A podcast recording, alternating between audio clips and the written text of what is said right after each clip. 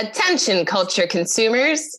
Join me, the queen of queries, Sarah O'Connor, and my band of nerdy knights Colleen McMillan, Flo Siegel, and Anders Drew on Bohemian Geek Studies, where we take extremely dorky dives into our favorite fandoms, especially that Star Wars galaxy far, far away.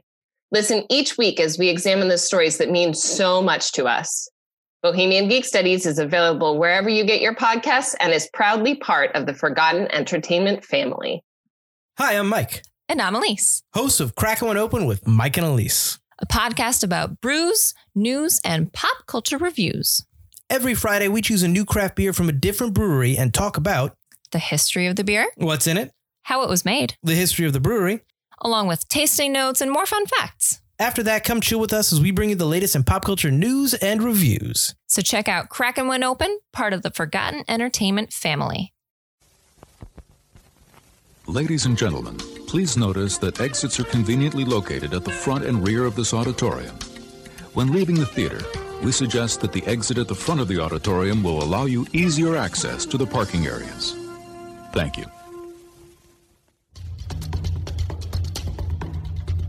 No, you're gross. You know you're gross. I don't see. I don't.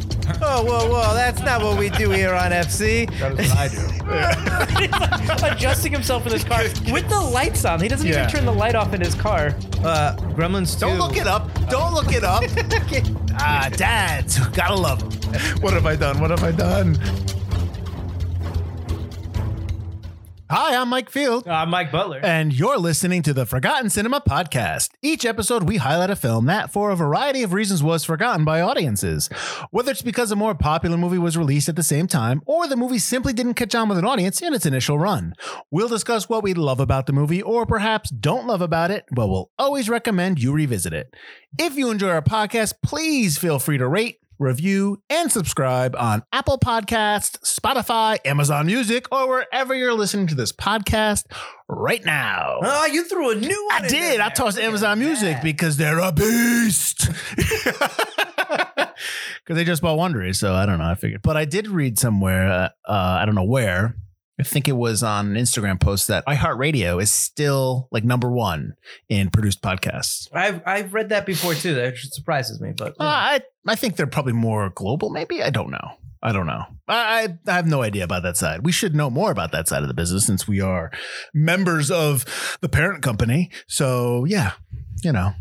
All right. So Mike, Yes. We, uh, unbeknownst to everyone else, obviously, because they're probably listening to this the week after we just did the final countdown, is that we took two weeks off because of the holidays. That's right. So we are now in the cold month of January. We are kicking off again. First recorded episode of 2021.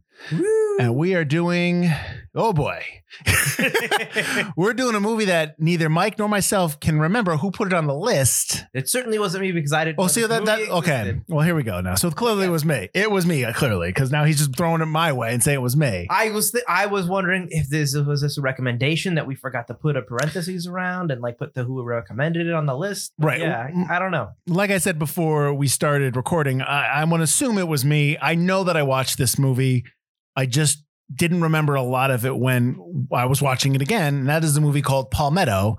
Why don't you, before we go into all the facts that we I like to do apparently is uh, why don't you tell everyone what Palmetto is about? Uh, all right. After being released from prison on a bum charge, Harry Barber is out for some payback to regain the two years he has lost. He is hired by Mrs. Malroux to fake the kidnapping of her stepdaughter, the daughter of a dying millionaire. He discovers that he is being set up on multiple levels and will soon face a longer prison sentence if he does not prove the truth to the police. Eh, it's an okay synopsis. I guess. Uh, Palmetto came out on Friday, February 20th, 1998. So it's a late 90s movie, which you know it means that it was so easy for us to find. Oh, yeah. I had to watch this standard def. That's the only version available with standard definition. That is that that's angering me on many levels. So runtime of 114 minutes, rated R. Couldn't find a production budget because I guess we just don't want it. We didn't want to keep track of that in the 90s. Uh, I just don't think anybody really cared. we, we, they lost those in, in some kind of Castle Rock Entertainment uh, purge. Oops. Opening weekend, it did 2.8 $6.8 million. Domestic and worldwide are the same, 5.8. So I guess it really didn't probably go out worldwide. Production company, Castle Rock Entertainment and Columbia Pictures, distributed by Sony Pictures Releasing. So this movie came out on the 20th. It came up against the movie Senseless, starring Marlon Wayans, which I did not see, and The Apostle, which is with Robert Duvall. I think he directed that. It was a wide release. Have you ever seen The Apostle? I have seen the Apostle. Yes. I forgot that that was what it was called. Yes, in the limited release, you had Dangerous Beauty and Mrs. Dalloway, amongst others. On the 27th of February, you had Dark City, which is a very good movie. Yep. Kissing a Fool, eh, Krippendorf's Tribe, which is inappropriate, and Caught Up. In a limited release, you had an Alan Smithee film, Burn Hollywood Burn. Now, do you know the whole thing about Alan Smithee uh, and that whole what what that name means? Yeah, it means the director is so ashamed of his movie that Correct. he does not want to admit that he directed. it. Correct. So that's the if he's successful in getting his name off, or I guess you might. Yeah, I think you have to make some kind of claim to the DGA or something like that. That's the name they would put on. But I don't think they do that anymore because everyone knows about it. So I think it's something else. On the 13th of February, you had the Wedding Singer. This is the week before, so I really like the Wedding Singer. You had the Borrowers, and Mike, you had Sphere. No, man, no. so for those who don't know, before we started this podcast in May of 2019, well, I guess the months before May, yeah. when we started recording the episodes, we did a practice episode uh, for Sphere. And the reason why I always make fun of Mike is because we went into that episode where Mike likes Sphere, but we left that episode where Mike angry at me because I made him understand how Sphere is not a good movie. Correct? Is yeah, that plus accurate? just rewatching it. Yeah. just- yeah. I- shouldn't say that it's not a good movie. It just has flaws. That's all. It's just a flawed oh. film. it's just a fl- listen. Not everything's a, not everything's a hit. We don't release it not because it's it's probably a fun conversation. It's just really rough. Oh, it's rough. It's like we were recording in my dining room, so it was windy almost. Like I think we. No, that was in the boss's office. Oh, did we, were record that upstairs? Yeah, we, think we recorded that in her office. She let us use the office, and we didn't know where to put the microphones. oh, uh, right, right. Oh, good time. See, see, not ev- great. see everyone out there who wants to do a podcast. Just start. It doesn't matter where you start. It's how you. It's how you get to where you go. So don't whatever that means. So just don't. It doesn't have to be perfect. Just do it. So you also had an limited release on the 13th, Hurricane Streets and the Only Thrill. So this movie is directed by Volker Schlöndorff. I'm really unfortunate that that's his last name. He's a German director. He has done Young Törless, which was uh, one best foreign film. I believe it was a 60s film. He's also uh, th- did that win best foreign film? Maybe the Tin Drum is what I'm thinking of. He also did the Tin Drum I and more recently Diplomacy. He's in his 80s right now. Written by E. Max Frye. He has been nominated for an Oscar for Foxcatcher. He's also done Where the Money Is and Amos and Andrew. He is also a writer slash, well, he wrote an episode of Band of Brothers on the TV show, but I believe he's a creator or a producer for The Alienist, the first season of The Alienist, and he's written some episodes on that. This is actually based on a book by James Hadley Chase called Just Another Sucker.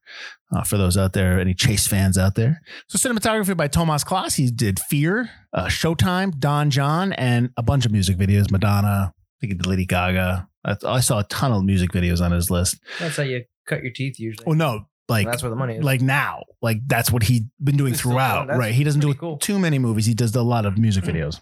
Maybe he was put off after he did this movie. Composer Klaus uh, Doldinger. I apologize if I said that wrong. Doldinger. I think you were right. He has composed the music for Das Boot, which is an awesome film, and The Neverending Story. Edited by Peter Przygodda. He has done Last Exit to Brooklyn, Paris, Texas, and Wings of Desire, and Yeah. produced by Matthias Wendlandt. And he's produced mostly German films, uh, none that probably anybody knows, and none that I knew. And it was so. I just worked with Schlöndorff. Schlöndorff. Yeah, Schlöndorff. that's such an unfortunate name. Uh, Woody Harrelson plays Harry Barber. He is nominated for an Oscar for three billboards outside Ebbing, Missouri. For The Messenger and for The People vs. Larry Flynt. He's also in Natural Born Killers, and he's fantastic on the TV show True Detective, the first season.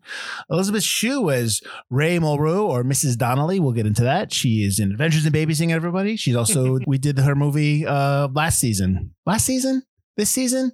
Two Last season. Last season. No. Two seasons ago? No, last season. Trigger Effect. Yep. She's also she was nominated for an Oscar for Leaving Las Vegas. She's in Cocktail, Soap Dish, and Hollow Man. She's very good in the boys. Was probably Elizabeth, she's Yeah. good in all these movies that I listed. She should have got more more stuff. I, I think That's one of my notes that we when we get into it. Yeah. Gina Gershon is Nina. She Nina is the girlfriend of Harry Barber. Uh, she is in Bound, Showgirls, Killer Joe, and Face Off. Michael Rapaport as Donnelly. Uh, He's in True Romance, Beautiful Girls, which we just did. Mhm. Uh, Deep Blue Sea and Higher Learning. Chloe Sevigny as Odette. She's in the movie Kids. She's also in the TV show Big Love.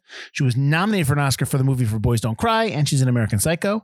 Tom Wright as John Rennick. He is in the Barbershop 1 and 2, Murder at 1600, World Trade Center, and he is in a ton of TV shows. And if you've seen this movie and you look at the character John Rennick and Tom Wright, you probably notice him from Seinfeld. He's in a ton of Seinfeld. He plays a lawyer in Seinfeld, I believe. I believe he's in the last episode. I think. No, maybe I'm wrong. I don't know. Marc Macaulay as Miles Meadows. He is in Instinct, Bad Boys from Justin DeKelly. I know Bu- Butler's fav- favorite movie. And the 2004 The Punisher, that not the TV show, but the actual movie with Thomas Jane. Rolf Hoppe as Felix Moreau. He is a German actor. He's in movies as Sardish, Orpheus Ender Underwelt, and Kit and Company, Kit and Co. He passed away uh, 2018. So I have no facts on this movie because there are none. And well, this this podcast episode is probably going to be more about the movie in and of itself. Okay. So I know you didn't like it, and I'm not going to fight that. I'm not going to fight that feeling. I I I'm not going to say I didn't. There's stuff in here that I liked. There's stuff in here that didn't. I did not like, or it didn't. I didn't understand what they were doing. And I mean, we can get into that. What's your biggest, probably, bes- besides the blanket statement of it's boring? What's your right, biggest thing? My about it? My biggest thing about it, I guess, is well, a. I think my exact quote to you was because the Best of Times episode has just released when we're recording this. Mhm. That and I wasn't a big fan of that. This movie made me want to go back and Oh, watch Best of Times. well, there's no need to crap on another movie. Uh, but I think my biggest complaint is my notes. I don't have many notes until about an hour into the movie. Like that's when my notes start. That's when this movie starts. Like this movie is my second note about this movie after, hey, it's a palmetto bug. It's the movie. uh, it's boring. And then you finally get into the next hour and it's still a bad movie. It is not very good, but it becomes slightly interesting and watchable uh, halfway through the movie. You have to get slog through 50 minutes to get to okay, here's the actual movie. but you don't recognize the staples of film noir as you're watching this movie because that's what this movie is trying to be a, a pulp kind of film noir femme fatale type Oh, ab- story absolutely. yeah that Just- those elements are in there They just don't do it well, or they do it too much. They they knock much like Woody Harrelson knocks a guy over the head with a rubber flashlight, a clearly rubber. oh i didn't notice that rubber flashlight but okay It, bends over. well it's head. movie making man that happens they really wham you over the head with these moments to the point where the characters are just absolutely ridiculous and stupid. And it's almost some of the characters, especially uh Rhea Moreau, Elizabeth Shue's character, is just so overdone. It's almost like she's in a naked gun, like a, a Leslie Nielsen version of a noir movie. so there we can i don't want to go from the beginning but let's go with her character Okay. I know Butler went through the plot a little bit. She, he gets out of prison and he's looking for a job and he can't find one. And she happens upon him in a restaurant. And you find out that it's not just happenstance. And she wants him to pretend to call, like, she tells him she is married to this older man who's rich, who's wealthy, lives on the island. Palmetto is down in Florida mm-hmm. lives off this on this island. He's super rich and he is ill. So, and he's just living out his days there. And she's cons- considerably younger than him. And she tells Barbara that my stepdaughter, his daughter, is going to be kidnapped. She's going to disappear. He's going to think she's being kidnapped. Right. It's all set up. It's all set up. She's not. They're the stepdaughter and Ray are involved in it. All Barbara has to do is call and say he has the daughter, pick up the money, they'll split it. He gets 10%, which is 50000 He's going to ask for $500,000.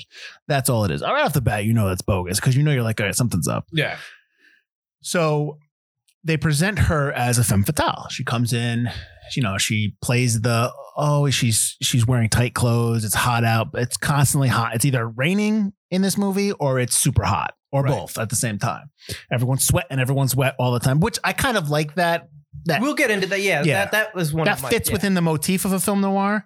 So they take her character, and that's how they, she's presented. And throughout the whole thing, you can tell, you know, that she's been being manipulative, especially when they go and meet at the bungalow, and she. And you know to have the first initial meeting, and she basically makes a pass, and they have sex, and and She she's presents No, herself I like know. a dog. I know, I know. She, you can tell like she's being extremely manipulative. And I'll get into Barbara's character, but in terms of her character, that's the whole way until the very end of the movie when she goes insane, when she just acts like she's like Doesn't Quinn, understand what's- Batman villain. Right. She doesn't understand. like they have her surrounded. She just comes out like, "Hey, boys," and it's like you don't try to. I don't. It was a little weird in terms of her character arc. Oh, It- absolutely. And then it- she's looking to Harry like, "Oh, I love you. We're gonna be together." yeah, it was. They were doing stuff like that. I, get back in the car uh, and she's like, "Oh, I guess it's over between us." Yeah, they, it, her character did a complete 180. And if that was the intent of that character, if she was always meant to be unhinged in that way, there needed to be more of that within the beginning of the story, within in the middle and stuff like that. Because what we understand is that she is married to Donnelly because she is Mrs. Donnelly. Right. Right. Because you find out she is not Felix's wife. She's actually works at the She's house. and she's right. married to Michael Rapaport char- character Donnelly, who's basically like a bodyguard. Oh, they're not married. They're going to get married. Oh, okay. Take the money. excuse me. So they're together. So you know, but then you you discover that. But eh, so yeah, her character arc is a little. It it ends a little weird, and I think that's a direct reflection of the fact that didn't do enough within the bulk of the movie to reveal that to you. If that was her ultimate ending. What would work is because the whole movie I'm watching Elizabeth Shue act in this, and I know she's a great actress. She's really good, but they're just using her to this ridiculous degree. It's like I know she can act, so this isn't her fault. It's like she's being told to overact to this ridiculous degree. But if they played up that crazy angle a little bit more throughout the film, then I can forgive that overacting because that's what she knows. That's how she thinks. She is insane. Well, I will say this about Elizabeth Shue. I you can definitely tell there was a real considered effort because this movie comes out in the span of Trigger Effect and Leaving Las Vegas. She mm-hmm. clearly was picking roles to present herself in a different light on screen because in Trigger Effect she has that scene with Kyle MacLachlan and she's flirting with the you know with, with her husband's best friend and she's uh, you know very sensual and, and seductress uh, you know leaving las vegas she plays a prostitute who is you know Or, yeah, she might be like, "Hey, i'm just saying she's I have limited time where I'm going to be, you know, this." well she know. clearly was picking roles that Yeah. she w- were, are different from what she came up as Right. Maybe she wanted people to look at her sexually like that. And be Of like, course. Oh, I want you. That's fine. well that's how you get jobs that's how you that's how you get different roles you you show that you can do other roles and you know, in a conceited actory way, you know, you want people to really want you. That's a, that's a thing. listen meg ryan did it in the cut for the exact same exactly. reason I don't. That's a that's fine. oh no I, i'm not saying anything wrong with that It's it's not that she is overly sexual. It's that her character is like when she presents herself like like there are some more subtle, more sexy ways where I'm less uncomfortable. okay well what mike's referring to why don't you explain the scene that you're referring to in the bungalow when she's first telling Harry about the job, the specifics of the job. And they have this ridiculous conversation where Harry basically gets her on tape saying, admitting everything about well she doesn't know whatever. but yes she doesn't know yeah that. She's, trying to get Harry to to work to like basically be putty in her hand, essentially. So she's trying to, you know, seduce some very classic noir stuff, but she does so in such an overt way to the, the point where she literally throws herself against bungalow doors and goes, ah. Well, wait a minute. Hold on. Hold on. Oh, first Because he searches her for a wire. First, no, the wire was first. First, he searches Yeah. her for a wire, and it's ridiculous and overly sexual, which that's more about Harry's character. And then she goes, okay. Oh, and then she throws herself against the bungalow doors and literally sticks her butt out. and she says, search again. Search again, but she's absolutely just presenting herself like that. It's so it's so overdone and ridiculous that I, I have seen similar situations in noir type movies that aren't quite so uncomfortably ridiculous. I See, guess I don't think it's as ridiculous as you're saying. I think if it's at an 11, you could dial it back down to an 8 and it works. I, you know what I mean? Uh, yeah. It's just too overdone. Right. But like you said, if they played up that crazy angle at the at the end, I understand. Because I would believe she's playing a character that she literally thinks she's a femme fatale. If if we got any hint of that at all, that she thought of herself as this character, maybe she likes film noirs, maybe she wants that better life, maybe that's how she thinks of herself. Something like that, which maybe in the novel they expand upon, that would work. There's not enough done uh, for her character, but also that scene is indicative of Harry's character, so which we can get into as well. We don't know anything about Harry. We really don't know at the start. We know he's in prison. You find out later why he's in prison, Mhm. but he went into prison an honest man. He went into prison a man on principles. That's one thing you do learn right at the beginning. You don't know why, but you do learn he's a man of principle because when Rennick comes to pick him up, they Right. kind of talk about that. Like it's the town's clean now, Harry. Yes, You know, but you everybody but screwed you over he's a that. principled man, right? That's what we get told. We exactly, but his actions in the movie are not that way. But and I know what I think I know what they're trying to say that prison changed him. You know? Like but I need to see that. I need to hear at least a story about that. Like if he went in a principled man, but prison for two years on a crime he did not commit, that he got framed. It, it- the indication is that it almost made him a criminal. You know what I mean? You get a sense of that at the very beginning when he yells at the judge's TV. Yes. Yeah. Where are my two years? Where are my two years? Yeah. Like it's great that I'm free, but what are you going to do about the Yeah. two years? And then you get that at the end, and when he's talking to Nina, and she asks him why he did all that he did, right. and he tries to explain it, but then Donnelly comes in and it completely. Right. There's no interrupts him. You don't expla- get it. There's no explanation. There's no even a scene where it shows how Harry has changed or it shows his mindset. So there's a missed opportunity there. But also, Well, you do get Chloe Sevigny's character also when she's when he tells her about the job. She goes, "Oh, so now you don't want to let money go by again." yeah, but that's but I want I need something more. That's Let's put it personal motivation. Yeah, that's more. I just but here's the other thing with Harry. He's bumbling, but not. Yes. He's a tough guy, but not.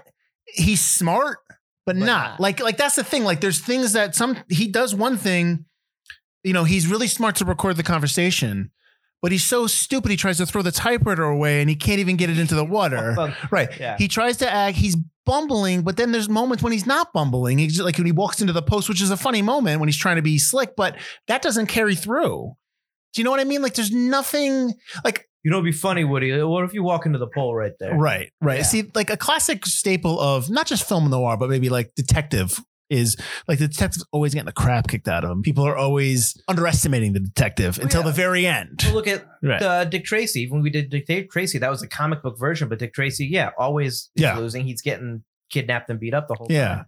And with this movie, it's almost also with this movie is everything's so overt in terms of what's happening that we know he's getting set up. We know that it's and it's it's clear as day. It's not like they're hiding it from him. We know that Right. something's up, but he keeps going. But I think even he knows he's getting set up. That's why he's recording everything. That's why he's so suspicious at the bungalow. That's why he's looking for a wire. Well, here's the thing. He records everything.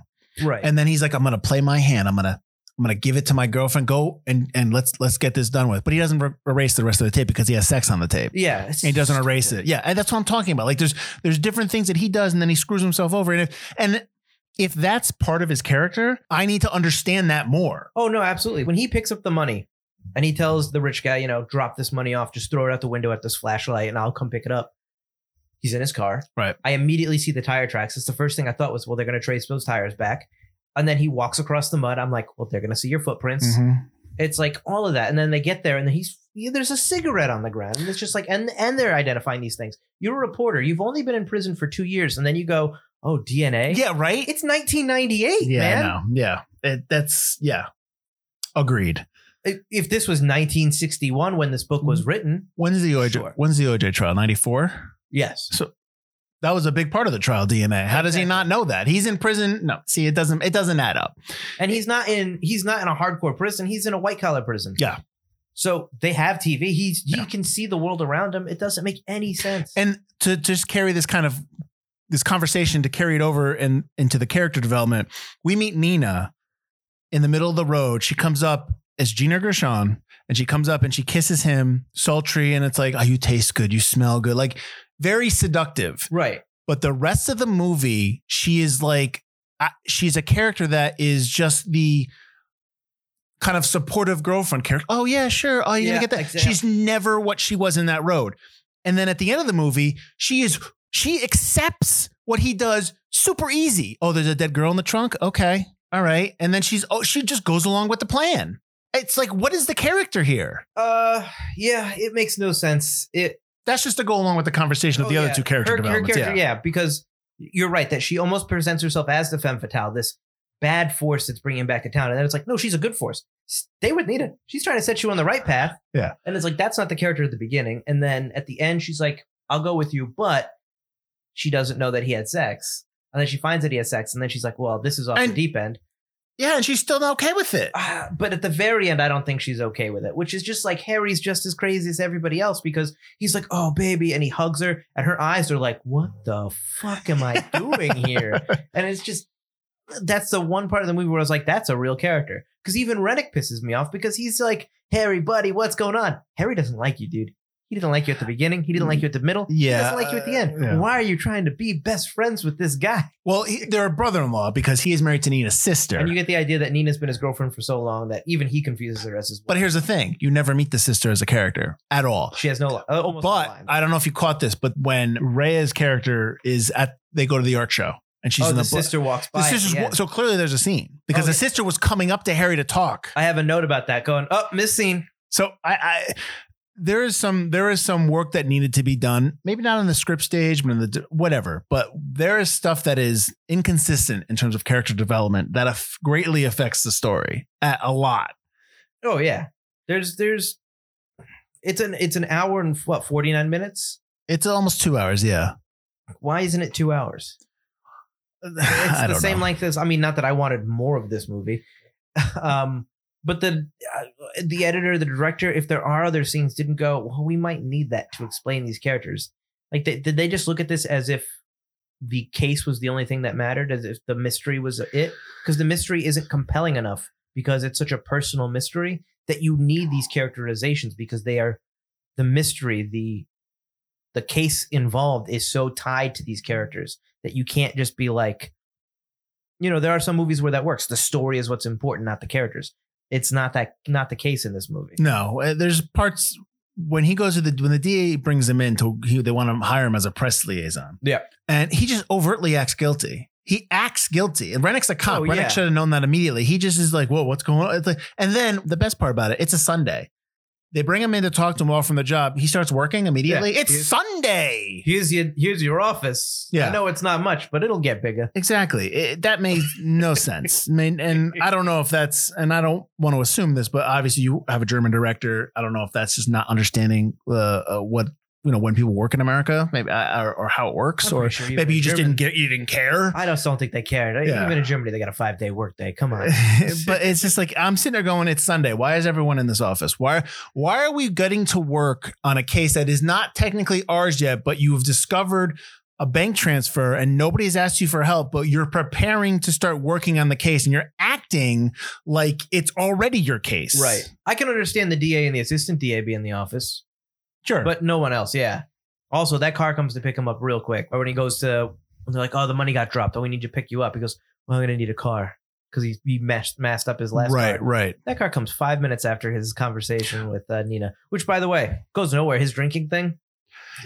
Yeah, I, w- I was gonna say that. Is it a trope now in movies where if you're an alcoholic or somebody who abuses alcohol, not mean an alcoholic, but just somebody who doesn't want to drink anymore, you always buy yourself a drink and never drink it? Is that a trope now? Because that is, I say that too many times. I I've seen it a couple times, but I don't know if that's a trope. But you know, I don't know. It's like the easiest way. That's it's like almost like the easiest way to show the audience that he has a drinking problem. It's true. Yeah. And he's struggling with it is he buys himself a drink, but he doesn't pay for it. And then the bartender's giving him an attitude, but we don't know why because he is an innocent man, but the bartender's completely giving him tood. Uh, also, he buys two sodas and a martini, and he tipped that guy twenty bucks.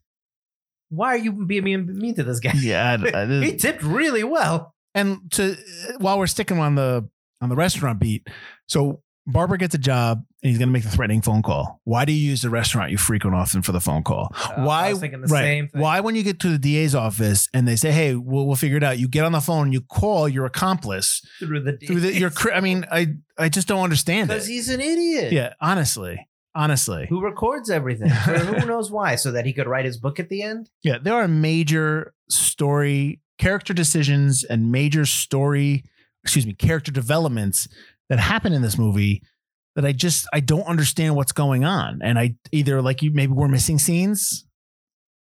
Maybe we're just I don't know. Maybe there's some kind of lost in translation where we're I'm not understanding the story they're telling me. Because it's a bad story. But I get the plot. I, I understand the plot. It's not it's not hard to to make out. And the twist at the end, it's interesting.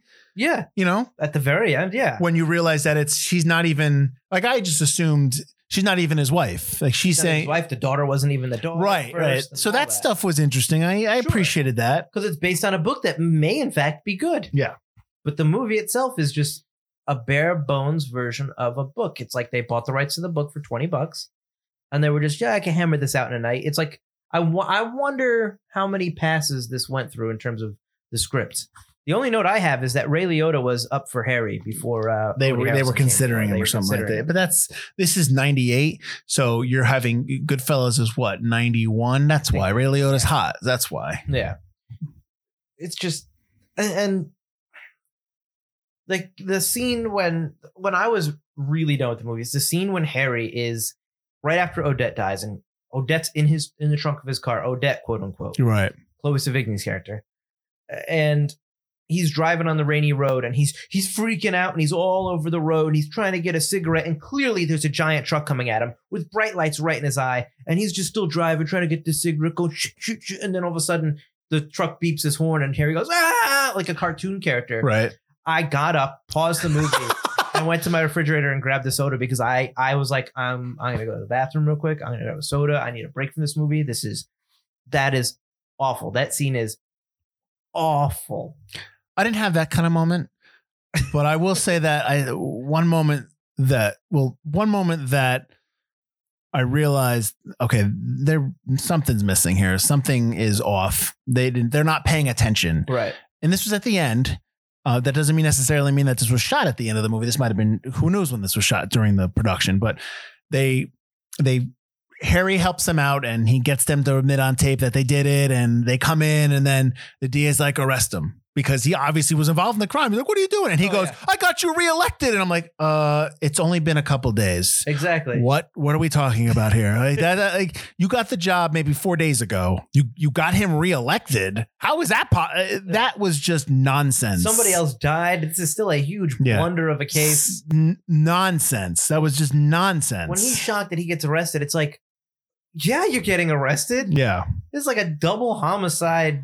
Oh my god, it's so dumb. Yeah. Well, I mean, I just I I think that that told me that okay, we're just not making a connection here. There's there's there's something way off about this script about this production because they're clearly just like I- is that a line he threw in there? How long am I going to be in jail? Probably just long enough to write this book. Yeah, when he's in the bungalow and and they find out from the dude That- he that- rented it. that he rented it, uh, uh, and that guy's voice, uh, I, I don't know if he's fake. It sounded like a fake voice. It was like a surfer dude voice. Yeah, yeah. So, and then Harry runs, and the cop fires on him. With a woman and child. Yeah, the like there's people in the background on the beach, and the cops like, boom, boom. I'm like, what are you doing? Riddick's like, whoa, man. Uh, yeah, I just Oh, and then Harry gets shot in the arm. He's or right in the shoulder. yeah, bleeding out. He's running through the the rainforest, this, this rainforest, the jungle. This guy in a trucker hat picks him up and goes, "Well, maybe you shouldn't be running from the cops." So clearly, Like- everybody knows Harry's guilty already. I, I well, I mean, I think if you're in the Everglades and you notice somebody's running with a bullet hole in your arm, you, You you're pretty, you're, you're like, yeah, okay, what are you doing? First of all, the Gators could should have gotten him already. Well, there's a there's a lot of bodies in the Everglades. Yeah. bleeding out like that. Mm, mm, mm, he must smell good to those Gators. but he picks him up and goes, "Well, maybe you should go back to the courthouse." And so Harry's all of a sudden like, "Yeah, Yeah. that that's oh yeah, this one." Random redneck says you should go back and turn yourself in, and that's oh yeah, you're right. yeah. You're running through the jungle for And, the- 12 hours. and they devised this this harebrained scheme to within a night, in and out. yeah, uh, I, yeah. And he's dying. He's clearly bleeding out and dying in the jungle, and all of a sudden he's good enough to do this case. But his plan was not to go to the airport. We are at the airport, right? At the end, they're in the hangar. they're in the hangar of the airport. Was it an airport or was it? Yeah. It's an airport, yeah. That's not the plan. The plan is to actually go to the house because at that point he doesn't know that she's not his that she's Yeah. not the wife. I, and he goes into the room and he he knocks over the lamp, so he's clearly not sneaking in properly. Leslie Nielsen's again, yes. and she's there waiting, like she's just sitting there, like, and she surprises him. Like, what was your plan? I, uh, yeah, I don't, I didn't. Uh, he had, uh, yeah, it's just, you know, uh, there's just, the, the, again, there's decisions that are made here that I don't, I sit here and I question, I go, I don't understand what's, what's going on here. Well, Now, we have spent probably the good part of a half hour, I don't know how long it is, but crapping on the movie, or, or at least uh, maybe there's some stuff that you liked.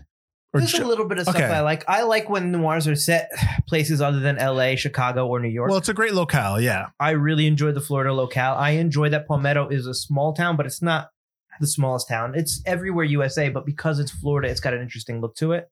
And there is definitely a different look between uh, where Harry is compared to like where you know the island is, where Right. where all the rich people live. That's cool. I enjoy that. It's grimy, it's sweaty, it's wet, it's dirty. Like I It's like different that. Florida than you usually see. Yeah, it's not Miami Beach, Florida, yeah. which is another noir trope. Is I guess Miami is actually something there noir state. But yeah, but well, f- the Florida Everglades or the floor, like down there, down in that, like Yeah. the the towards the equator, is a great locale for this type of film. Yep. And for other, and there's been other film noir movies that have like I, I told Butler before the movie I, I wanted to go watch Blood and Wine again because I wanted to kind of watch something that was good that, did, that did it right, but I, I couldn't find it because God forbid you can find a '90s movie anymore. But anyways, seventies, eighties, two thousands. So something That's hap- it. something's happened with the '90s films that we try to do in this podcast, where they just either we can't get the right, we can't get an HD version, we can't even get a Blu-ray or a DVD. And if we do find it, it the format's off. Yeah, I don't, I don't get it. I don't understand what the deal is. Somebody Or it needs to explain worse that to than me. the eighties movies. I It is think what happened true. is the '90s was filled with so many really good movies that were really popular. The '90s was a great year for movies. I and just like remember- everything else. well, was I remember the '90s being a decade of indie film, and there were tons of indie films out there that were not all fantastic and great, but they were all done by talented people, and they got to do with the stories that they got to do. That's the thing. Is like there are so many independent films with actors like Woody Harrelson, Nicolas Cage, Right. like that we we do on this podcast. And it's like you would think that there's some reverence for, hey, this is how these famous people started out. yeah. It doesn't seem like there really is. No, and I know that we have a lot more. Not to get off topic, but I know that we have a lot more options now to watch movies and films and TVs and all that stuff. But I've yet to see that kind of resurgence of that kind of storytelling in a while, and I'm hoping Well, it's hold coming. On, hold on, maybe, I'm hoping it's coming. maybe, you know, maybe we start a, a network, a forgotten cinema network of film where we stream, we find and just stream films that are completely lost to time. We look up a film. Can we find this anywhere? No. Let's see how much it costs Right. to buy it. Put it on our stream. maybe that's our thing. Charge three ninety nine. That's called- everyone. That's else. called Letterboxd. it's not. It's the fact that you just can't get the original versions. Like the fact that I cannot get an HD version of this movie is a joke. Because the way this movie looked, even if it, I was only watching it 480, I know, gasp. Uh, that I would have actually liked to see this movie in HD. Like I wanted to see the vision that they put, and maybe it was crappy. I don't know, but I want to see it. I want to see the intended version. I get I get that a lot because there's a lot of films I watch where you know, you know, I watched a lot of stuff. I mentioned on the podcast that I was probably too young to have watched back when I watched it, and probably didn't have as much respect for it back in the early '90s when I originally watched it. And now I watch it as I'm older, and it's like that's not how it probably looked when I watched it when I was six. But I don't remember what I how it looked when I was six. Right, you like, don't remember. How did that this stuff, originally right. look? Was it always this dirty? Was it always this grainy? right, Yeah. and especially with Palmetto, it's a really dirty version we watched. It's Yeah. really. There's a lot of film grain, a lot of cuts. It adds. I mean, maybe it adds to it, but yeah. yeah, But like, like when I remember growing up and watching like ET or Close Encounters of the Third Kind, you know, Right. Spielberg. Sorry, guys. You know, you watch me like, oh, it was great. But then when you go back, you're like, wow, it's this is really good. Like you start Mhm. noticing the shots and stuff like that. That's all. Uh, the other other things that I know we are supposed to talk. I know I said let's talk about things we like. I actually enjoy like when if you take the performances, just the performance as an, in and of itself. I, granted, they contradict with each other. right. Would you have preferred? Let me ask you this: Would you have preferred uh, Harry Barber more bumbly, more I don't know what the heck is going on? I'd rather know, or rather, kind of knowing that he was getting set up, knowing what's going on, always being ahead of the game. I'd rather have a Bumbly because it's different. Right. It's, it's interesting. It's it, when he knows what he's doing. It's gen, it's so generic and awful, and obviously, like you said, contradicts his bumbliness. But when he's bumbly, it's at least noirs. The detective's always, you know, he's gonna get his man. He's, you know, he might get beat up a lot, but he knows what he's doing. I prefer, you know, the Harry stopping the door from Nina going in and finding the body, and she's like, "Is there a body in there? Is it the girl, Harry?" And he's completely upset to the point where he can barely talk and he's half crying. That's good acting, and that's interesting. That scene was good. Yeah. So yes, I would prefer him bumbling and like way in over his head and freaking out. That's better. Not the cartoony. I got to pull off to the side of the road because the truck's about to hit me. yeah, But yeah, but maybe not bumbly to the point where he's bumping his head on everything. on the lampshade thing. I don't like the Leslie Nielsen moments. okay. What would you did you would you have preferred that or you prefer him being this reporter that knows everything? No, because I don't get that. I don't. I don't ever get the fact that because I've yet to see him do one reporter thing. He's an he's a journalist. He's an investigative journalist, and he explains how he discovers that there's corruption in city government. Right. But like a good film noir, like that old case would come back. And I know that the Rapaport stuff is supposed to be that, where the Rapaport's character Donnelly purposely turns state evidence and he exonerates Harry because they want to get Harry out of prison because they think that they can get Harry involved in the scheme and then frame him, which is so stupid. You couldn't get any other person. That makes more sense if they know each other personally, if they were friends growing up and Harry had a relationship with Donnelly, you know what I mean? Outside of like, wait, we were friends growing up. Right. It's, you know, Or the rich guy was a city council member Something. who was screwed over. there needs to be more connection because it, right now it's You're it's picking and out of Harry, nowhere a stranger asks you for help and you just blindly go with it and immediately everyone in the audience is going uh this is horseshit Yeah. Did you do it for the money, Harry? No. Why'd you sleep with her? Well, she's a beautiful woman, but it should have been like an ex-girlfriend just something It- there should have been, there needed to be more inter, intertanglement with harry and the lives of these people where it makes sense for if you hadn't seen a buddy if you a high school buddy of yours you get out of prison right. and a high school buddy of yours says, I feel bad for you. Listen, I got a job for you and you're desperate. You know, I got a job for you. All you got to do is be a voice. That's all you got to do. You know, I'm straight. You know, I'm straight. You know, you grew up like that is more believable than this. You know, Yeah. do you know what I mean? Like that, I think that's just, and you don't even have a Harry. Harry's not in a bad place.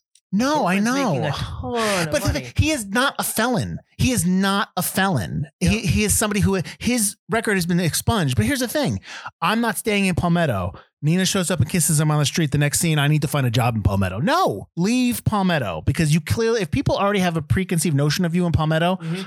why? I'm sorry, you can't go get a job as a reporter in another town in another state where you say like I busted this corruption ring and they put me in jail for two years to silence me. But you know what? I got exonerated. Or I think the whole point is, oh man, he loves Nina so much. But you don't get that because he immediately cheats on Nina with no remorse. Yeah, it, it's It it makes yeah. There's there's a lot of things that it's like not thought through. You know what else is gross? So, okay. hey, what the fish comment? It's like I smell like fish, and then she smells like his his face. 'cause Uh, yeah, yeah. Uh, but then also when Rhea comes out of having sex with Harry in the bungalow Mhm. time, and he goes out and she goes in the car with Donnelly, and Donnelly's like, "What were you doing? Well, I need a little bit more convincing her or motivation." And then like, on obviously Donnelly knows what she's talking about. She's literally wiping Harry off her mouth, yeah. and then she goes and kisses Donnelly. It's fucking gross. well, they're not good people.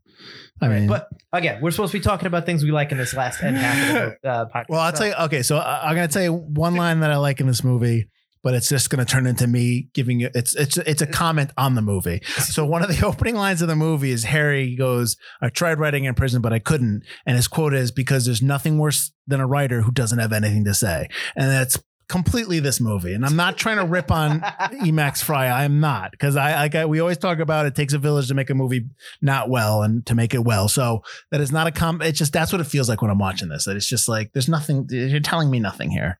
Like I feel, I feel no remorse about the Harry character. Like when he's writing at the end in his prison cell, I don't care.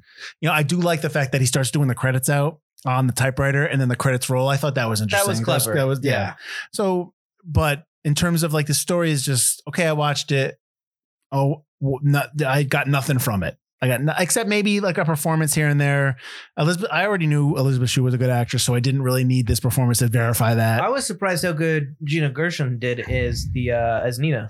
well, I think she's always see typecast her, because yeah. of Showgirls and Bound. I think she's think always yeah. the femme fatale or the bag. Like, Right. I'm rewatching Brooklyn Nine Nine, and she's got a whole season arc as a dirty detective. yeah. She always plays those kind of characters. I get it. That's But- that's what she that's her wheelhouse, so that's fine. I get that, Yeah. but I thought it was really, I thought it was nice, and she did a great job playing the good, you know, Yeah. nice girlfriend. Well, she's was cool. sympathetic in the movie Face Off. And that's that's a That's true, It's too, tough. yeah. To, it's tough to kind of find that in the movie because you were just all in on Nicolas Cage and, and She's John the- Travolta. She's the wife of the, or the girlfriend of the bad of Cro- right? Castor Troy, Right, and she, yeah. they have a son together, and she doesn't want. She wants to get She away from get away Castor from Troy. right, yeah, yeah, But she's good in that. It's it's tough. It's Yeah, tough. And show. Showgirls is tough to get over. Like in terms, I know, I know it's great. It's great fun. It's great pulp. You know, like over the top. Oh, you know, it's it's hilariously terrible, but it's fun. But that affects you. It affects your I career. Yeah, yeah, yeah. But yeah, her playing like a nice character, I thought was nice. Yeah. One thing I, I wasn't a big fan of it. I just want to write this One thing. I just want to write this note out. So Harry is only writes on a typewriter, right? So he, everything he does is on a typewriter, Right. So he wrote out the notes to uh, the rich guy. You know, put this here. I have your daughter. Whatever. All right, now I got to throw out the typewriter. Why do you have to throw out the typewriter? Can't you take the ink ribbon out and just throw the ink ribbon away because that's got the words on it? Why do you have to take the whole typewriter and throw it? Well, away? because they'll be able to, tr- but they'll be able to tell by the impressions of the typewriter on the ink on the page. Like, like if like there's a little dig in the T uh, on the actual metal of the type. That's why. That's why he does that. Oh. But you're right, though. He should. Have but you know, he- but who would think to do that? Exactly. Yeah, as Yeah, long as you throw away the ink ribbon. yeah. No, I got you. I got you. But that's that's how they get like the same typewriter when there's little imperfections on Right, the, on the yeah type- yeah. So when there's little imperfections on the typewriter, that's how they get it. But but your point is valid. Uh, Like it's not it's not invalid. Although I did like when he throws it and it just lands in the sand. No, I laughed. I did laugh. I laughed, but like that's what I. But here's the thing: like that made me laugh, and I'm like, why can't the whole movie be like this? Like, why can't he be like this? Yeah, You know what I mean? Like the lovable loser that we we know he's getting. Sa- a little bit more comedy would Yeah. go a long way. Kind of like if this was a Shane Black movie, that oh, kind this kind Oh, of, yeah. this kind of case would absolutely work. perfect, perfect example because you because you're all in on those two characters because they're hilarious and they're, They're funny, and, lovable losers, right? And you know they're screwing up, and it's just like, but but but again, that story's more compelling. You know what I mean? Like This is that, also true. But yeah. then you have these like right after he does the typewriter, uh, he's driving the car and he crashes, which I hate, which could have been done better. He's talking to that cop, right. and that whole conversation is like five minutes Well- long, and it goes nowhere. Go back to Nice Guys when they're the whole reason that they discover that they're getting set up is because he falls asleep at the car wheel because the bumblebee's talking Right, to him. And exactly. yeah, like that's a perfect example. Like that's how it should be done. So basically, go watch the Nice Guys. I I mean, like I, I, I always, I, I don't hate that I watched this movie. I, I know that I know you're like, oh, it's boring. It's like, but like, I don't mind that because there's still something I can get out of it. You know what I mean? Like, I hope that if somebody listens to this, and I'm not saying you need to go watch this movie, but if you have seen this movie and you didn't like it, I, I, I hope that our conversation kind of gets you to understand why it didn't work and helps you if you're a writer or helps you if you're like crafting a story to understand what does work. Exactly. There's a difference between what good noir and just Yeah. You can't just say, "Oh, I'm going to throw a noir together and make a noir." Right, right. Another good example of that is the Last Seduction Oh, yeah. that we did. Yep. I don't think the story is terribly great, but you have a really compelling main character. Oh, well, Linda Fiorentino is fantastic in that movie. That's the thing. Yeah. This movie, the story is mildly compelling toward the very end, Yeah. but your characters are awful. And if your Right. story is only mildly compelling, you need that really compelling, interesting character that you stick into a noir because a noir is so overdone. Not overdone. There's su- such a proliferation of, of noir movies that you need a shtick. You need something Yeah. that what makes my noir Well, or interesting. to your point, what's great about The Last Seduction is it follows her. You know what I mean? Like It follows it's her story. yeah. It's in this one, it's Harry's story, but That's it, it doesn't follow like- him enough. You follow him almost completely, except for two scenes where you see Elisabeth Shue. One to kind of reveal there's another woman in the background who is really Malroux's real wife, Right. who you get at the end, and then another shot of her going into the car and meeting with Donnelly. Mhm. Other than that, you with Harry the entire time. Yeah, and so I sh- why do those two Mulroos? and I should backtrack because it's not just the fact that it, it follows Harry, yes, but but also we don't ever learn anything about Harry because in this entire movie, Harry is reacting to everything. Right. You know what I mean? Like I talk about like I want to know why prison changed him. I want to know why why he goes in one way and he comes out this way. Right. You know, like we don't get that. All we get is Harry Harry's character reacting to all the stuff that's happening to him. That's it. His reaction to hit the guy over the head with the flashlight is also completely out of character. Well, here's the thing: nobody's in the parking lot. Nobody's in this packed parking lot that can see you And- do that. Uh, I rewound the movie after the guy, or not after the movie was over. I rewound it to see. So the guy who he hits over the head with the flashlight starts describing Harry, and his his his buddy goes, "Well, Harry, he could be describing you. You know it's you know it's Harry. I know. Why is he so stupid? I- all, I- Rennick, I all- know. all these hints should be playing Harry. I know. Give me that angle. And also, the guy who's describing Harry never freaking sees Harry because I rewound it hmm. to the point where it hits him over the head with a flashlight. And at no point did that guy turn around. He hit him over the head from. You don't know who who got you knocked out, dude. Mm, I know. so mad. All But right, calm it down. Calm Chloe it down. Sevigny is really good. She's a great actress. I think very, she gets overlooked too much. Um, I don't know if you've ever seen the TV show Big Love. Have you ever seen I, that? no, I know she's supposed to be She's really good. The whole show is really good, and they actually, it's one of the shows that they were able to end it well. I think too many people not discount her, but just overlook her. But I she's really good. I think that one movie she did kind of derailed her career. Oh, The Brown. Bunny? Brown Bunny.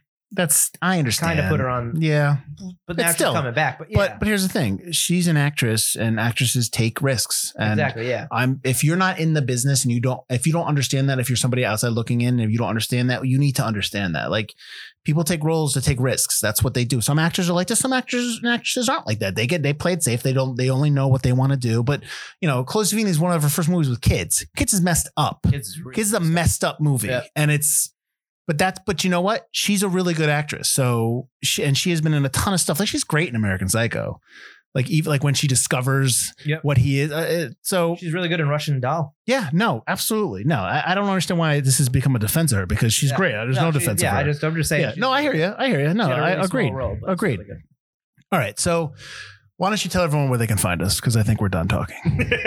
oh, why do you think this movie's forgotten? oh, should we go? the entire movie has been, I think. Wow. Oh no, this is a bit. Yeah, this Yeah. episode is why the whole episode is the. But it's like it's not forgotten because oh, it's such a good movie. It's forgotten. It's forgotten because it's flawed. It's extremely flawed. I'm wondering if we put this on the list because you were like, it was probably one of those moments where we were doing another noir movie. And you're like, you know what's a good noir that takes place in Florida or it's, all hot outside Palmetto? And I was like, oh, I'll put it on the list. I never saw it. It was probably some kind of like, Yeah, like I mean- not really like you remembering how good it was. But I think, like I told you uh, off air, uh, I think I'm confusing some of this movie with another one, and I don't know which one it is. I don't know which movie I'm confusing it with. Because, like I told you, I have this image of something where it ends in a parking lot, yeah, you have the end of a different movie in your head. and I don't remember what movie that is. But I do remember that was Florida. You know what I mean? Like, I, or it was a hot climate. it was a Florida noir. but yeah. who knows? Uh, I'll, maybe I'll figure it one day. One day we'll do it on Forgotten Cinema, season 73. right. So now, tell everyone where they can find us. You can find us at ForgottenCinemaPodcast.com or ForgottenEntertainment.com as we are part of the Forgotten Entertainment family. You can also find us on the social medias at Forgotten Cinema or Forgotten Cinema Pod, depending on where you go. We post every weekday. We have fun little commercials every Thursday about the episodes coming out. Uh, please feel free to email us at ForgottenCinemaPodcast at gmail.com. Give us your movie suggestions. We won't do them right away because we have a big list of movies, but we promise we will get to them. Also, obviously, you can find us wherever podcasts can be found. We are everywhere. Join us next week as we talk about the 2011 Tinker Tailor Soldier Spy. Did you you put this on the list? I put all the spy movies. Interesting. spy movies are my noir movies, Mike. Uh, all right then. So we are doing that next week. Tinker Tailor Soldier Spy. Hurry up and read the book before we do the movie. I know it's, it's not too long, right? All right. all right. We'll see you next week. I'm Mike Field, I'm Uh, Mike Butler. and this has been Forgotten Cinema.